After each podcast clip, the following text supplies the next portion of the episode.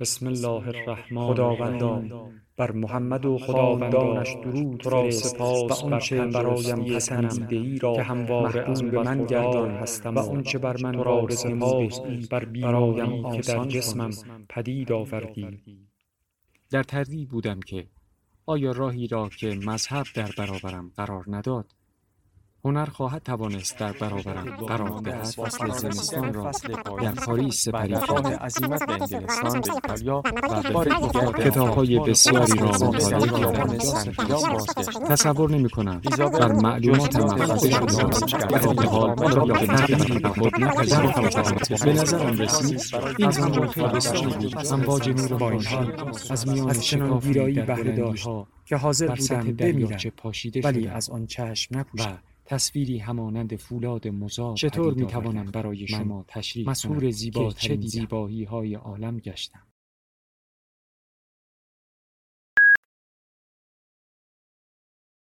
کتابشنو رسانه ای برای شنیدن کتاب.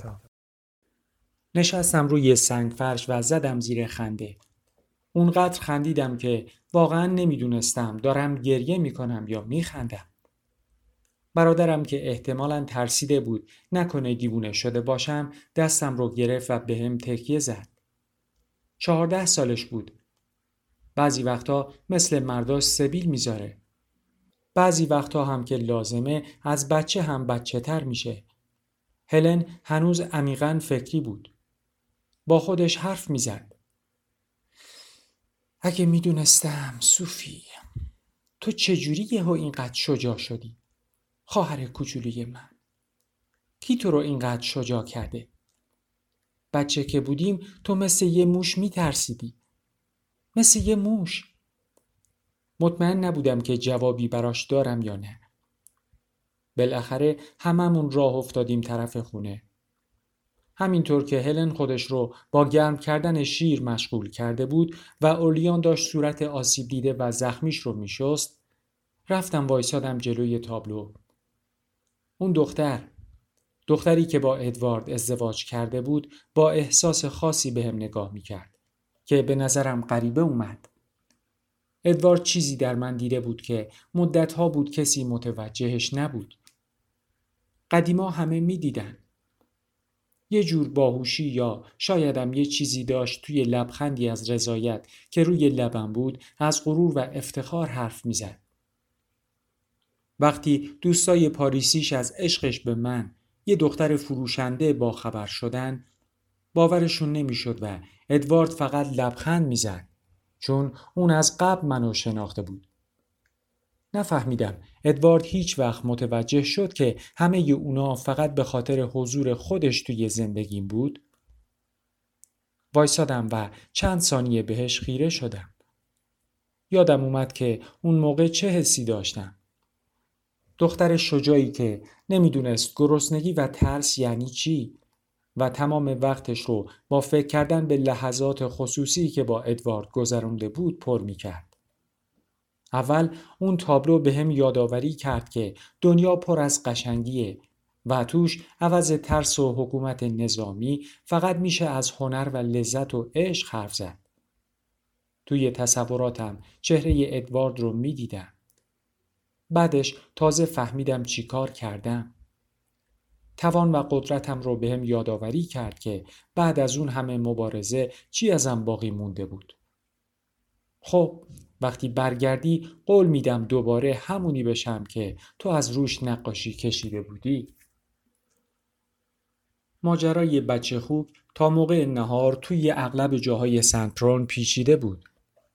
بار لوکاگروژ یه سری مشتری ثابت داشت هرچند ما چیز زیادی جز قهوه کاسنی نداشتیم.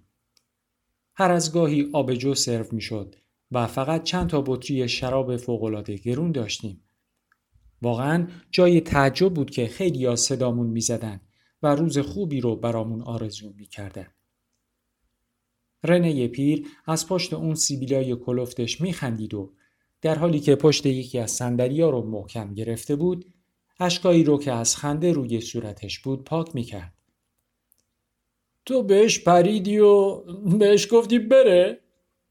این بار چهارم بود که می‌خواست داستان رو بشنوه و تمام چیزایی رو که اورلیان به داستان اضافه کرده بود تا جایی که خودش شمشیر به دست با فرمانده جنگیده بود به هلن که داشت کف کافر را جارو می‌زد لبخند زدم برای من مهم نبود این قضیه هر چقدر هم کوچیک به اندازه کافی جالب بود که بعد از مدت ها توی شهرمون یه جشن برپا بشه.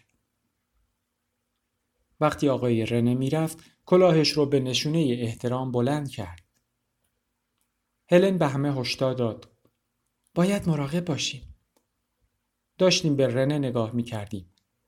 همچنان داشت کیف می کرد و از جلوی اداره پست که رد می شد یه لحظه وایساد و اشکاش رو پاک کرد. این داستان زیادی داره پخش میشه.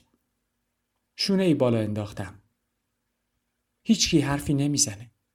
همه از آلمانیا متنفرن. غیر از این همه یه تیکه گوشت خوک می‌خوان. قبل از رسیدن غذاشون هیچکی ما رو لو نمیده. خوک همون ساعت اولیه صبح با احتیاط به خونه ی همسایه منتقل شده بود. چند ماه پیش اورلیان چند تا بشکه آبجو رو شکسته بود تا برای گرما به جای هیزم ازش استفاده کنیم. همون موقع متوجه شده بود که تنها چیزی که انبار پیچ در پیچ شراب ما رو از خونه همسایه یعنی خانواده فوبرتز جدا کرده یه دیوار نازک آجوریه. ما با دقت هرچه تمامتر به کمک خانواده فوبرتز چند تا آجر رو از جاش درآوردیم. و شد یه راه فرار از آخرین پناهگاه.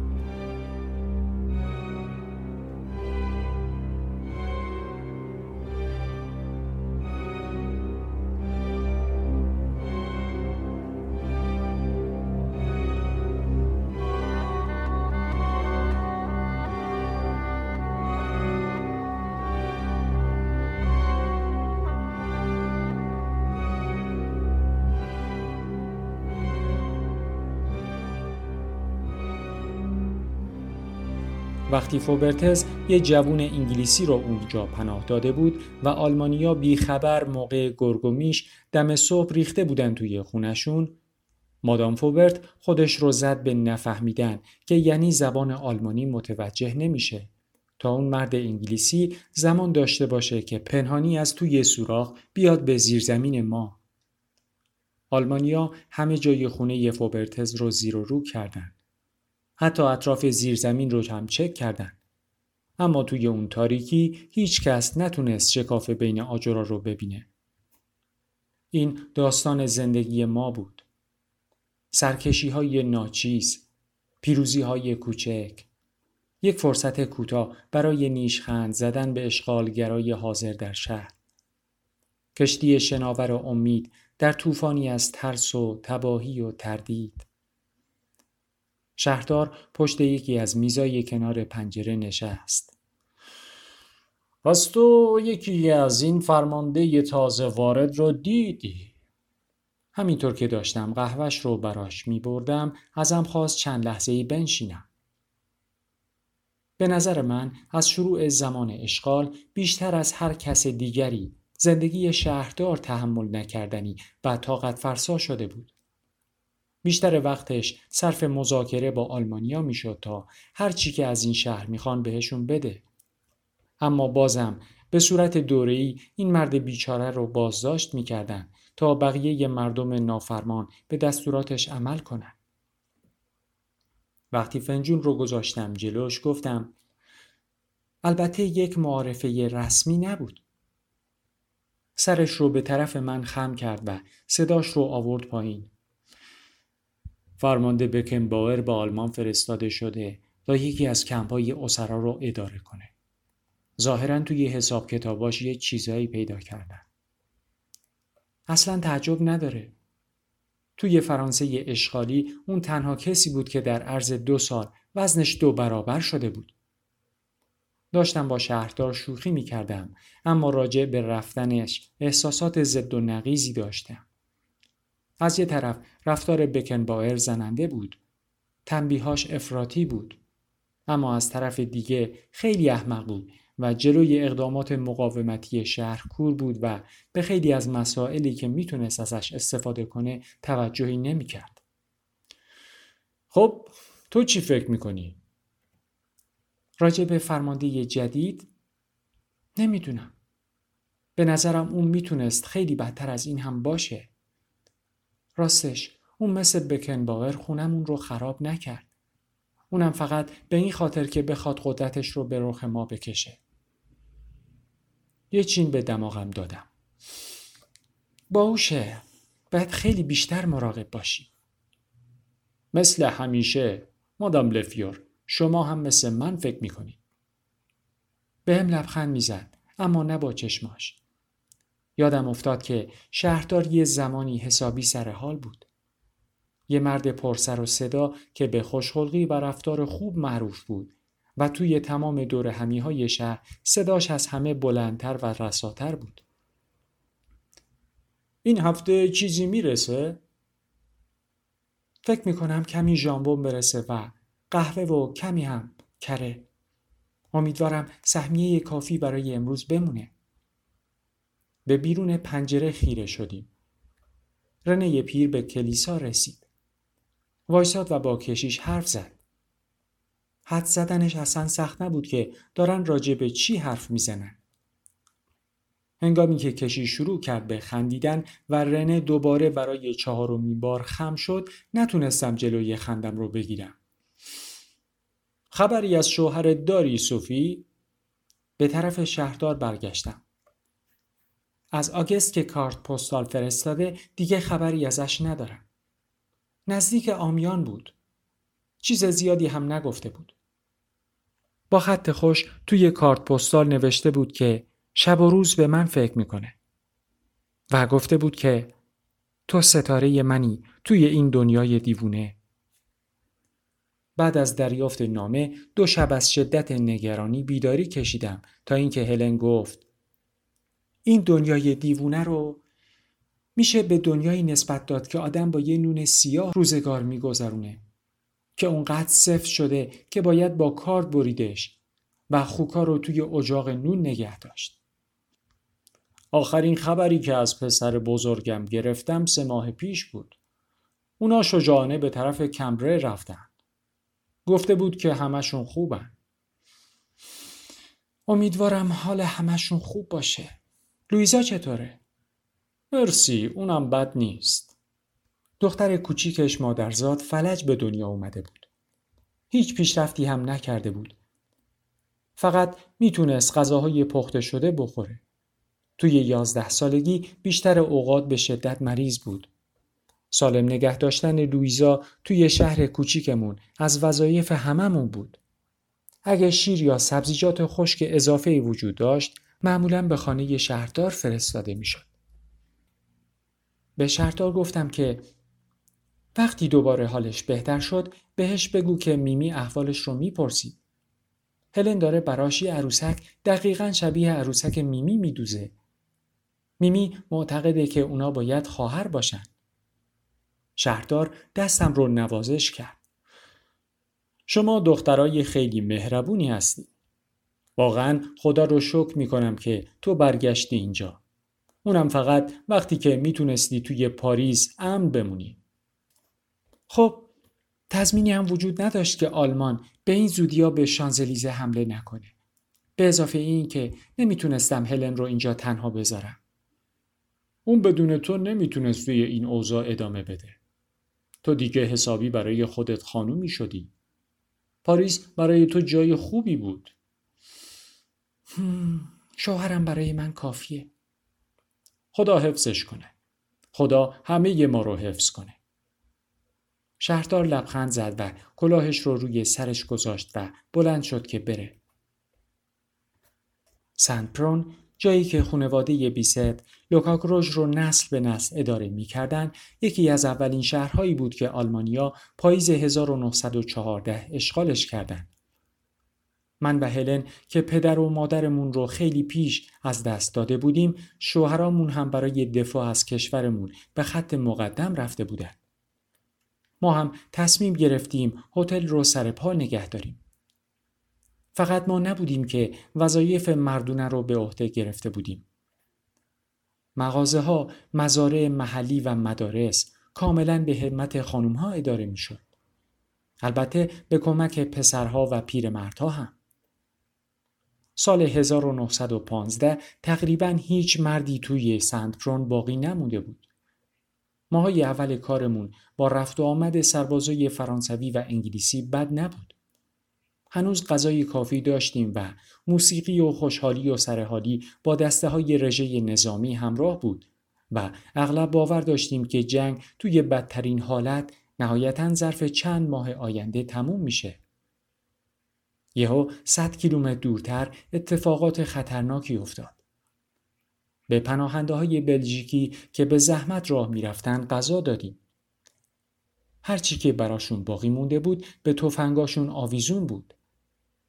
بعضیاشون با دمپایی راحتی بودن و انگار موقع فرار با لباس راحتی از خونشون در رفته بودن. هر از گاهی اگر باد شرقی می اومد می‌تونستیم صدای شلیک تفنگای سربازا رو از دور تشخیص بدیم. با اینکه می‌دونستیم جنگ ما رو احاطه کرده بعضیا معتقد بودند که سنترون شهر کوچیک پر افتخارمون می‌تونه به نیروهای نظامی ملحق بشه و قوانین آلمانیا رو در هم بشکنه.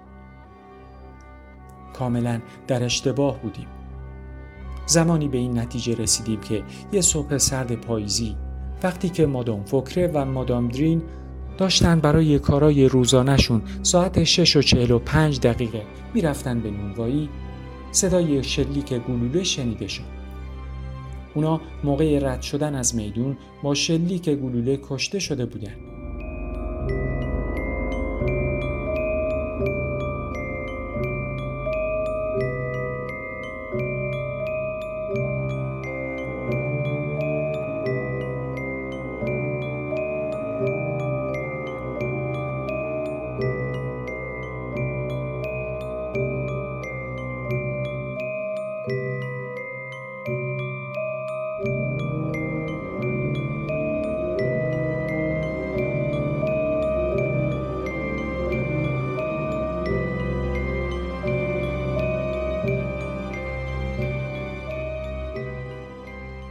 پرده رو به طرف سر و صدا کنار زدم و چند لحظه طول کشید تا اون چه رو که می‌دیدم درک کنم. بدن اون دو زن بیوه و دوستایی که هفتاد سال با هم بودن بی حرکت روی سنگ فرش خیابون افتاده بود. روسریاشون افتاده بود و سبدای خالوشون هم زیر پاشون بود. گودال قرمزی از خون چسبناک دور تا دورشون رو مثل یک حوزچه گرفته بود. افسرای آلمانی بعدا گفتن که تکتیراندازا اونا رو به تلافی خطایی که مرتکب شده بودن زدن.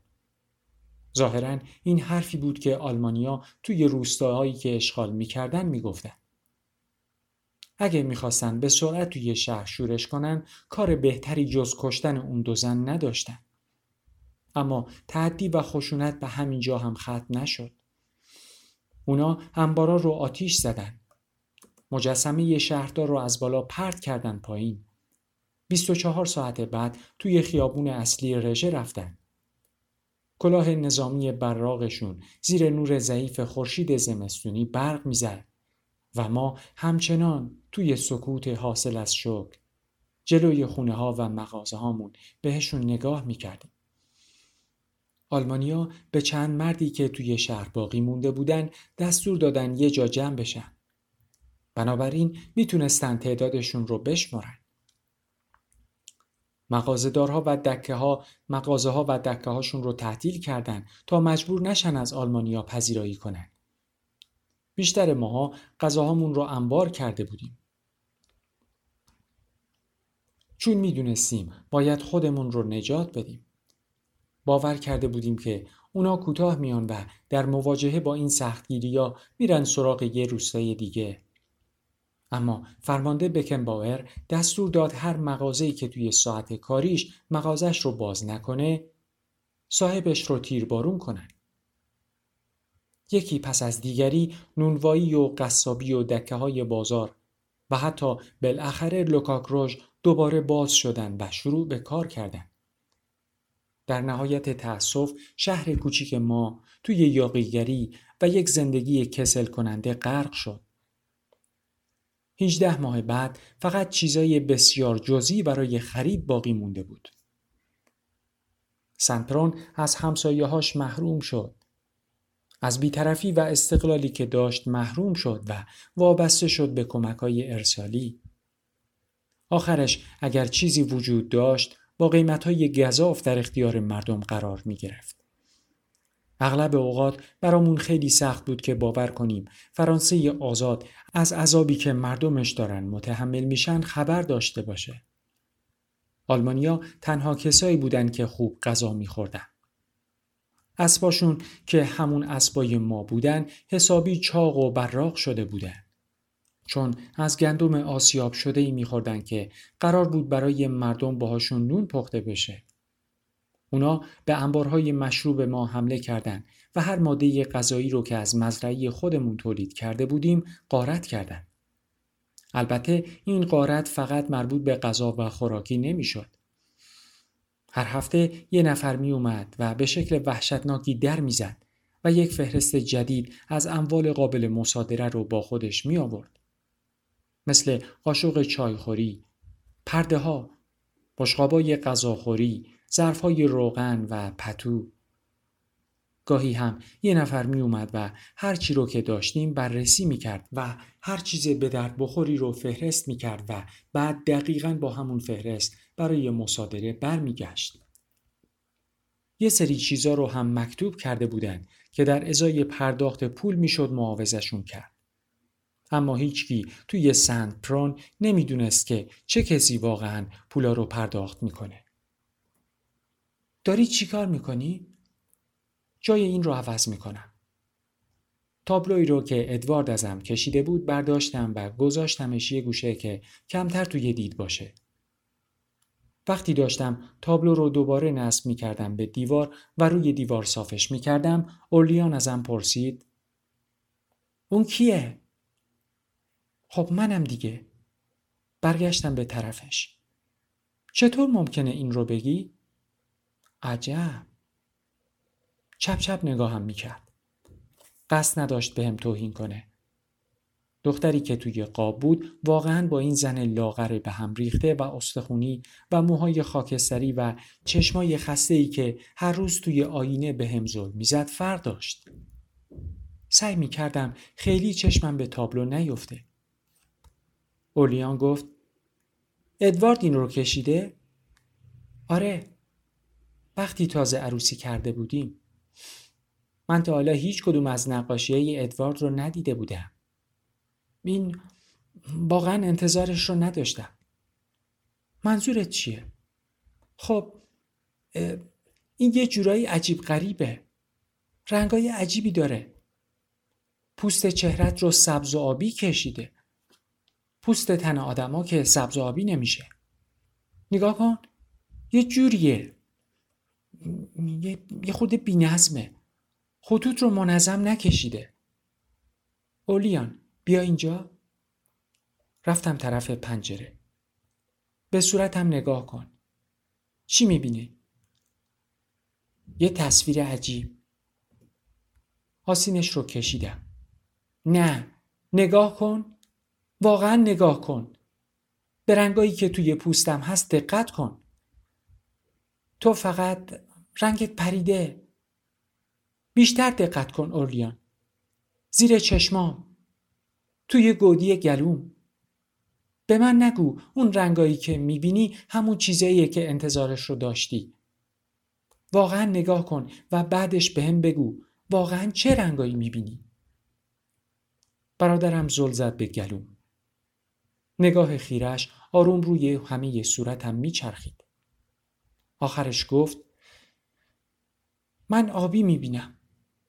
زیر چشمات آبی رنگه. آبی و بنفش. و آره همه یه گردنت هم سبز رنگه و نارنجی. باید دکتر خبر کنیم. توی صورتت یک میلیون رنگ مختلف هست. شبیه دلغک ها شدی. گفتم ما همه دلغکیم. فقط ادوارد این رنگ ها رو واضحتر از هر کس دیگه ای دید.